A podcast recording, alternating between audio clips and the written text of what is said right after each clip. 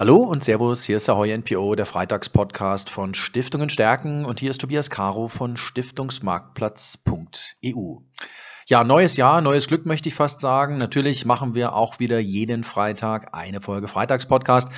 Und für eine der ersten Folgen im neuen Jahr 2022 habe ich mir Dr. Katja Bär eingeladen. Vorstand der Hans und Ilse Breuer Stiftung. Liebe Frau Dr. Bär, herzlich willkommen im Freitagspodcast und ich möchte die Frage gleich aufwerfen, die, über die wir uns getroffen haben, nämlich das Spannungsfeld zwischen Mut und Notwendigkeit im Stiftungsvermögen oder in Stiftungen. Ich habe Sie dazu mal auf einer Veranstaltung gehört und fand es wahnsinnig inspirierend, was Sie über das Thema Mut oder über dieses Wort Mut von Stiftungen gesagt haben. Ähm, Weil es der Jahresauftakt ist, äh, machen Sie uns Mut, dass man im Stiftungsvermögen sehr viel mehr erreichen kann, wenn man sich einfach überwindet, wenn man dieses, diese ganzen alten Sätze im Sinne von das haben wir immer so gemacht oder das sitzen wir aus, wenn man das einfach mal hinter sich lässt, in eine Kiste packt und auf den Speicher stellt. Herzlich willkommen im Freitagspodcast, Dr. Katja Bär. Vielen Dank, Herr Caro, dass ich dabei sein darf. Ähm, und über Mut spreche ich tatsächlich sehr gerne. Ich habe vor 20 Jahren ähm, mal angefangen, mich mit Stiftungen zu befassen. Und das Erste, was ich dort gehört habe, ist, äh, man darf nur ein Drittel in Aktien anlegen. Und es ist ganz furchtbar, wenn man Vorstand ist, wenn man äh, haftbar gemacht wird und es droht einem sofort der Verlust der Gemeinnützigkeit, wenn man es falsch macht. Äh, 20 Jahre später weiß ich, äh, das sind Irrtümer. Ähm, ich bin Grund durch Kauffrau und habe schon immer meine Entscheidungen gut abgewogen, äh, recherchiert und dann auch dokumentiert, was ich gemacht habe. Und dann kann man nichts falsch machen, dann ist man nicht mehr in der Fahrlässigkeit und schon gar nicht im Vorsatz. Also ich würde sagen, Mut heißt hier einfach, sich nicht irre machen zu lassen denn der Stiftungsbereich ist ja äh, der am wenigsten regulierte Rechtssubjekt, äh, Rechtsbereich, den es gibt. Äh, man hat alle Freiheiten, man hat flache Hierarchien und man hat einen ganz tollen Zweck, den man verfolgt und der Staat möchte auch, dass man ihn verfolgt. Also da wird keiner einfach so eingreifen. Und was braucht es, um hier mutiger zu sein? Einfach mal die Blockaden im Kopf zu lösen. Das heißt, äh, den Hut des Privatanlegers zur Seite zu legen vielleicht auch den Hut eines Geschäftsführers, was ähm, kurze Anlagehorizonte anbelangt, wegzulassen und äh, zu überlegen, was man denn tun kann. Denn man hat hier keinen ähm, Person, die eingreift. Die Aufsicht wird nur dann kommen, wenn man wirklich was falsch macht und man kann äh, Lösungen finden. Man kann innovativ sein. Man äh, kann auf Augenhöhe mit Leuten sprechen. Man kann mit anderen kooperieren, was jetzt auch ganz viel passiert, wenn man gerade im Vermögensanlagebereich schaut, dass es immer mehr größere Stiftungen gibt, die den kleineren Stiftungen eröffnen, dass sie äh, an ihren Spezialfonds teilhaben können, weil das einfach eine tolle Anlagepolitik ist man kann zusammen äh, Projekte umsetzen und äh, miteinander kooperieren, braucht da keine Angst zu haben. Und äh, deshalb, ich bin ja, wie Sie hören, Schwabe, einfach mhm. mal nicht schwätze, sondern machen. Also einfach mal umsetzen und nicht die, die Angst haben, äh, dieses Obrigkeitsdenken, dass irgendwas falsch ist, sondern es gibt immer wieder Herausforderungen, will ich es mal nennen. Und man kann natürlich ein paar Dinge falsch gemacht haben oder sie nicht wissen, wie man sie richtig macht. Und dann wird es entdeckt. Ja, und dann erarbeitet man eine Lösung und stellt die der Aufsicht oder dem Finanzamt vor. Und in den Fällen, die ich kenne, wird es dann auch sehr wohlwollend begleitet, weil die ja auch dankbar sind, wenn sie mit Lösungen kommen. Mhm. Wenn sie natürlich dort aufschlagen und sagen, ich habe da ein Problem, was machen wir jetzt, dann ist schlecht. Aber sie haben die Chance, alles zu lösen. Und dafür mache ich Mut. Also einfach rangehen, die Dinge angehen und ähm, dann finden sich Personen, die helfen, dann finden sich Lösungen, die toll sind und man kann äh, so wunderbare Dinge im Stiftungsbereich umsetzen äh, mit den Zwecken. Da gehen einfach die Augen auf und das treibt mich auch an. Jetzt haben Sie natürlich auch gerade Finanzamt, Stiftungsaufsicht angesprochen. Wir haben 46 Stiftungsaufsichten, wir haben natürlich auch ein paar Finanzämter, aber man muss vor denen ja eigentlich keine Angst haben, weil die ja eine ganz bestimmte Funktion haben.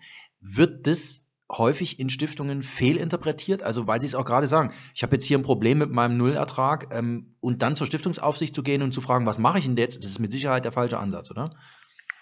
Richtig. Also die Finanzämter, da habe ich auch mal einen Artikel drüber geschrieben, sind ja das beste Spendensiegel, das es gibt. Ich muss dafür gar nichts bezahlen, sondern ich reiche meine Einkommensteuererklärung ein und bekomme eine äh, Bescheinigung, dass ich ordentlich gemäß meiner Satzung meine Mittel verausgabt habe. Mehr wird ja nicht geprüft. Und die Aufsicht prüft, dass äh, die Substanz vorhanden ist. Deshalb muss ich Rechnung legen und ich muss einen Jahresbericht einreichen, dass ich meinen Zweck erfülle. Seine reine Rechtsaufsicht. Die dürfen noch nicht mal hinterfragen, ob sie ihre Gelder nicht noch effizienter hätten einsetzen können. Also das würde ich sagen, muss man sich selber fragen. Mhm. Aber wenn man ordentlich arbeitet, passiert da nichts. Und ja, man hat Fragestellungen. Wir hatten das auch bei uns in der Breuerstiftung dass wir mal nicht ganz sicher waren, ob im Rahmen unseres Demenzzentrums, das in sich anerkannt gemeinnützig aufgestellt ist, wir vielleicht ein Umsatzsteuerthema haben. Und dann haben wir eine Lösung erarbeitet, haben die dem Finanzamt vorgestellt und es wurde äh, nach kurzer Zeit für gut geheißen und einen Haken dran gemacht. Und das meine ich mit Mut haben und voranschreiten. Es findet sich immer ein Weg. Jetzt reden wir natürlich, wenn wir über Mut reden, reden wir über das Morgen. Ich glaube, viele Stiftungsverantwortliche haben einfach auch so, wenn es um die Kapitalanlage geht, so ein bisschen schlechte Erfahrungen gemacht. Ähm, wenn wir uns aber im Morgen bewegen, bewegen wir uns natürlich im Jahr 22 und natürlich auch darüber hinaus. Was sind so in Ihren Augen die wichtigsten Herausforderungen, Themen, wenn ich heute vor der Aufgabe stehe, das Stiftungsvermögen neu aufzustellen? Ich glaube, viele Stiftungen haben das Problem auf der Seite des ordentlichen Ertrags. Wir kommen gleich noch zur Stiftungsrechtsreform. Aber was sind so in Ihren Augen so die Themen, die man zuerst mal angehen sollte? Also die meisten würden wahrscheinlich sagen, die Herausforderung ist das niedrige Zinsumfeld und die Inflation. Ich würde sagen, das gab es schon immer, denn früher hatten sie zwar viel höhere Zinssätze nominal, aber sie hatten auch eine ganz andere Inflation. Dass es jetzt unter Umständen, wenn man im Rentenbereich bleibt, einen negativen Ertrag gibt, ist nur eine Verschärfung. Mhm. Deshalb würde ich auch hier sagen, wenn man schon immer sich überlegt hat, welches Ziel habe ich und wie viel Mittel brauche ich. Also jetzt kommt wieder der Kaufmann in mir durch. Mhm. Ich muss doch mal einen Wirtschaftsplan und ein Budget aufstellen und mir überlegen, ich habe bestimmte Zwecke, wie viel Geld benötige ich, um alle zu erwirtschaften und wenn ich momentan nicht genügend Geld habe, welche Abstriche kann ich machen? Man kann ja dann priorisieren, ich kann eben nur den ersten Zweck erfüllen und den zweiten und den dritten und vierten gerade nicht. Dann bleibe ich aber rein in der Vermögensanlage. Ich habe aber noch viel mehr Möglichkeiten. Ich erweitere meinen Horizont und sage, kann ich die Anlagepolitik verändern? Gehe ich weg aus dem Zinsbereich in den Aktienbereich und Dividenden? Wenn ich davor Angst habe, gehe ich ins Fundraising oder schaue, ob ich über Zahlungen aus Geldauflagen vielleicht Erträge generiere. Ich schaue, ob ich äh, mit anderen Stiftungen mich zusammentue in der Zweckerfüllung und damit meine Aufwendungen reduziere, obwohl ich immer noch schaffe, meinen Zweck zu erfüllen. Also man kann so viel mehr machen und das gilt es halt auch wieder kaufmännisch sich zu erarbeiten mhm. und nicht an diesem festzuhalten, äh, dass ich jetzt ein Dilemma habe, weil der Zinsertrag äh, nicht mehr vorhanden ist. Also ist es am Ende des Tages so, dass man, wenn man es vom Ende her denkt, was ich auf der Ausgabenseite brauche, ich wahrscheinlich zu anderen Lösungen heute komme, als ich vielleicht vor 10 oder 15 Jahren dazu gekommen bin. Ne? Also es ist wie, wie eine Haushaltsaufgabe. Ich meine, äh, man darf nur das Ausgaben, ausgeben, was man mhm. hat.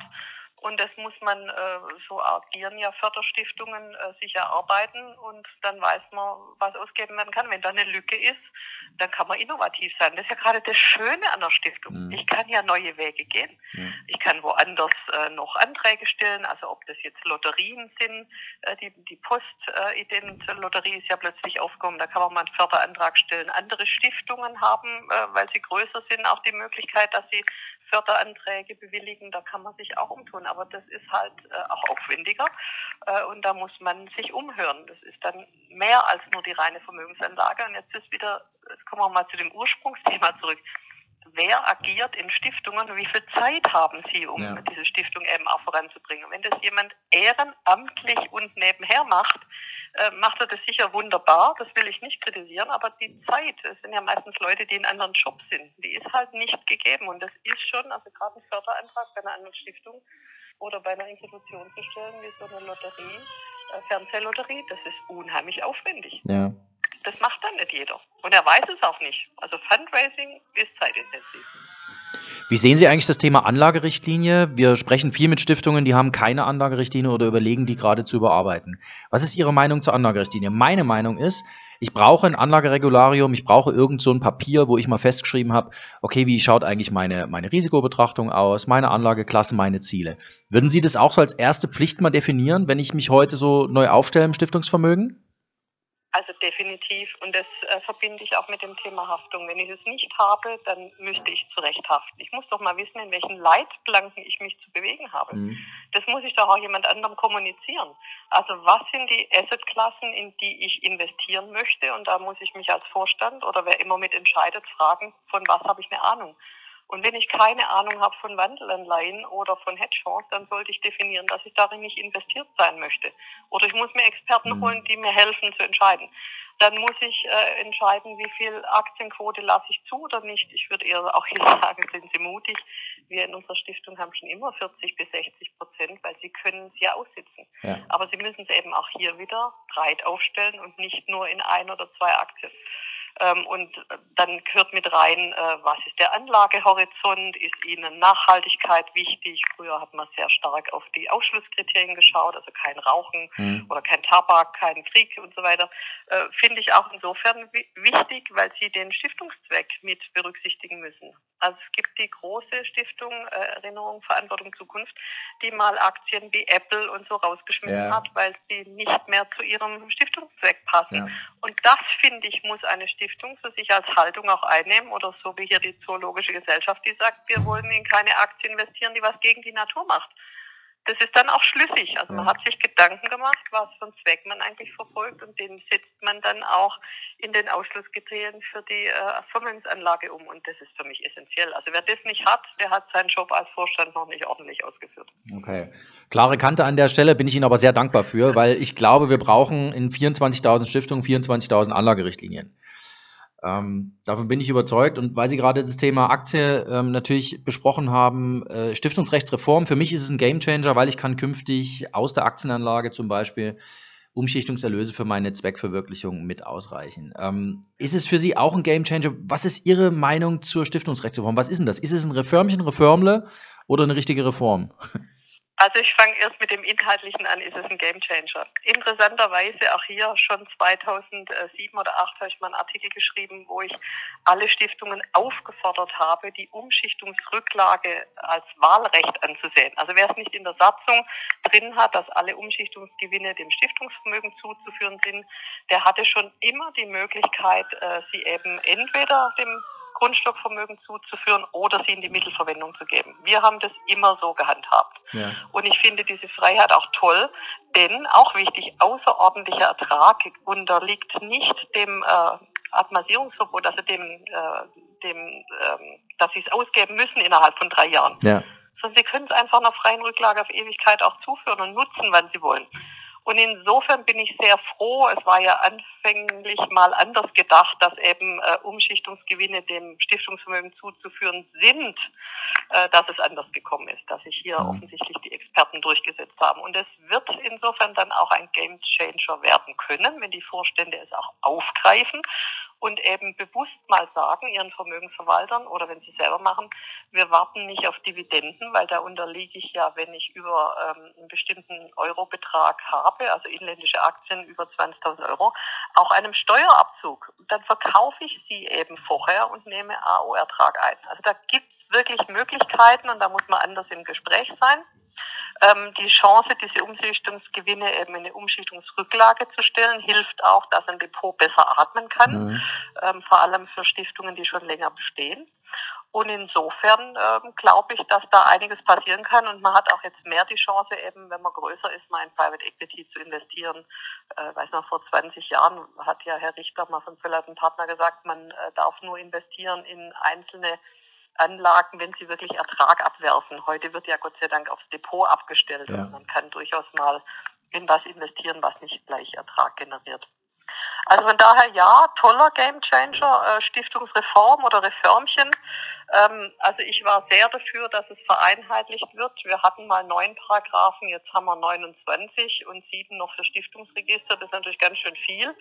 Ähm, ich bin kein Jurist, aber ich glaube, da sind auch ein paar Begriffe drin, die erst wieder mal ausgelegt werden müssen. Also Berater und Juristen werden sich freuen. äh, gut ist, es ist im BGB zusammengeführt. Äh, schlecht ist die Verzahnung zum Vereinsrecht, passt noch nicht oder ist nicht gegeben. Ähm, ich glaube auch, dass vieles in dieser Reform zu sehr aus Sicht der Aufsicht geschrieben wurde. Mhm. Äh, hier mal, ich plädiere sehr für diesen Freiheitsgrad des Stiftungswesens. Die Stiftung gehört ja nur sich und Gott sei Dank hat sie alle Möglichkeiten, wenn sie das Geld ordentlich weiter bewirtschaftet, eben hier Dinge ähm, loszutreten und innovativ zu sein. Und das wäre eben das Schöne, wenn das gefördert wird. Mhm. Und äh, ich hoffe, dass diese ganze äh, Regulatorik, die da jetzt kommt, äh, das nicht wieder erstmal verhindert, äh, weil man hier eben zu viel Bürokratie äh, berücksichtigt. Mhm. Ich hätte es noch sehr begrüßt, äh, das ist mir schon lange ein Dorn im Auge, wenn äh, verboten wird, dass in Satzungen aufgenommen werden darf, dass eine Bank XY auf Lebenszeit Depotbank sein darf. Äh, das kann doch eine Stiftung, die tausend Jahre besteht, keiner versprechen. Wir haben ja schon ein paar Bankpleiten hinter uns. Also das finde ich gehört sich nicht äh, wird immer so gestaltet, dass das von Todeswegen äh, geschrieben wird und dann heißt immer, das war Stifterwille und der mhm. kann ja nichts mehr dazu sagen. Also da gibt es schon noch ein paar Dinge, die man verbessern kann, aber den Freiheitsgrad im Wirken einer Stiftung, den würde ich doch sehr gerne so groß wie möglich lassen, weil dann haben wir die Chance, dass diese wichtigen gesellschaftlichen Themen und Zwecke auch äh, zum Wohl der Gesellschaft weiter in Breite erfüllt werden. Und die brauchen wir. Der Staat erfüllt diese Aufgaben ja gar nicht, kann es auch nicht. Freiheit ist was Schönes, insbesondere wenn man sie richtig zu nutzen weiß. Ich weiß gar nicht, von wem es ist, zur Not ist es von mir.